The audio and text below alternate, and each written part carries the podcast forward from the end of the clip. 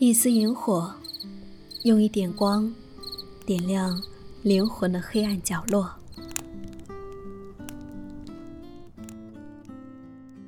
嗨，你好，欢迎打开一丝萤火电台，我是夏意，夏天的夏，回的意，很开心。从今天开始，我会在这里和你一起分享那些温暖而美好的故事。在疫情期间，出门旅行变成了一件奢侈的事情。而当想起往日那些出国旅行的日子，也许没有发生多么惊大的事情，但此刻想来，也是无比珍贵的时光啊。那么今晚和你分享子毅的旅行故事。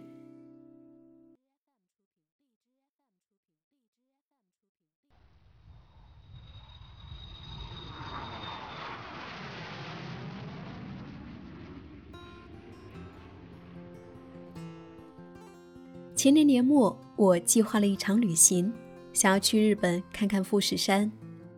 我叫上两个朋友与我同行，却因为行程问题，只能够选择独自前往。我忙碌地办好了签证，兑换现在已经不再使用的一万元日币，怀着激动又紧张的心情，坐上了飞往大阪的飞机。人们不会对你独自的旅行感到惊讶，但会对你的孤独。感到慈悲，这是我下飞机前唯一的想法。我没有给自己安排满满当当的行程，我享受一个人的感觉。在大阪的几天，甚至没有赖床。但说一句实话，我也是迷茫的。在看着日语地标和地铁线路时，我也感到无助。就在这时候，总有暖阳一样的人出现。微笑着告诉你，引导你，缓解了我的紧张，也浇灭了焦虑的火苗。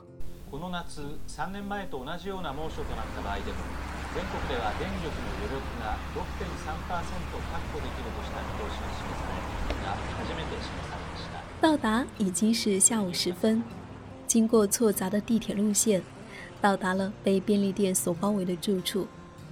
我喜欢便利店。 不仅是因为它的快捷，更是因为在那里能够看见形形色色的人们。早上或傍晚急着吃一顿早饭的上班族，给孩子买一个雪糕或者是糖果的年轻妈妈，又或是为了不打扰营业在门口吸烟的中年男人们，这是生活的常态，充满了烟火气。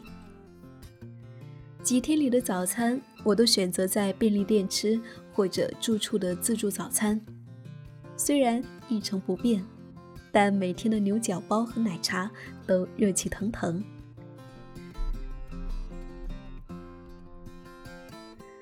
到达日本的当天，我去了大阪城公园。去往公园的路有些曲折，尽头是波光粼粼的喷泉。路上的行人们都手牵着手，伴着夕阳灼热的金色。显得特别美好。因为独身，我没有进里面仔细看看。我在前面的木椅上坐着，往身旁的雪糕自助贩卖机买了一个牛奶雪糕，看着它被夕阳包围，拍了几张照片。几乎每天晚上，我都会去新斋桥走走。晚上的霓虹灯特别漂亮，人流攒动。在拉面店里享受到贴心的服务，也给我心的温暖。第二天跟着周游卡游览，坐了游船，看了水上表演，也买了喜欢的小物件。午间遇到了中国点餐员，感觉特别亲切。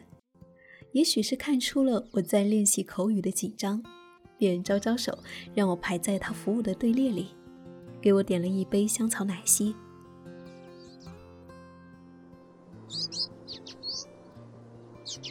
天气很好，微风不燥。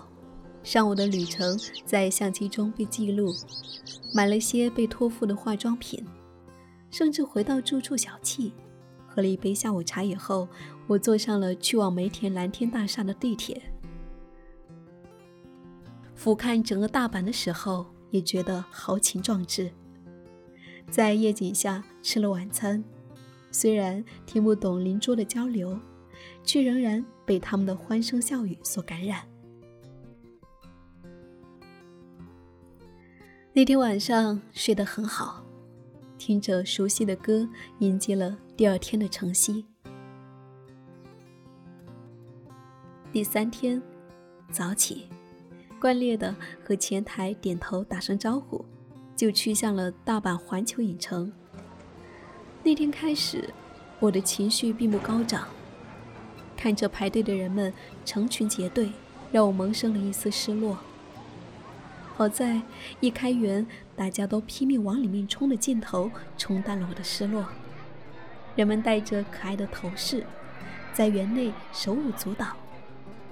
看我一个人，排队口和餐厅的工作人员都合着我的语言习惯，对我报以真诚的笑容。这一天无疑是最开心的一天。看着环球影城所代表性的地球建筑亮起白色的灯。真切地感受到了暖流。一个人看到的富士山是不完整的，所以我逛遍了大阪的古着店，里面年轻的血液讲着流利的英语，为我介绍着衣服的来历。盛情难却，便拥有了我的第一件古着。温暖的地方总是照进你孤寂心灵的暖阳，在这里。即使是只身一人，也完全感受不到孤独寂寥。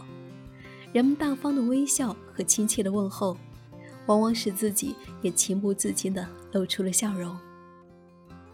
其实，温暖的冬天每年都会有。善于发现，不畏孤独，才是能够感受到温暖的最好方式。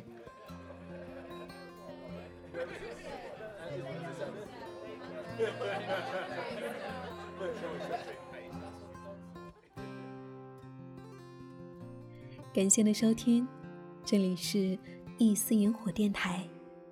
想要看到这篇文章，听到更多好听的节目，欢迎你在公众号搜索“一丝萤火”找到我们。我是夏意，夏天的夏，回忆的忆。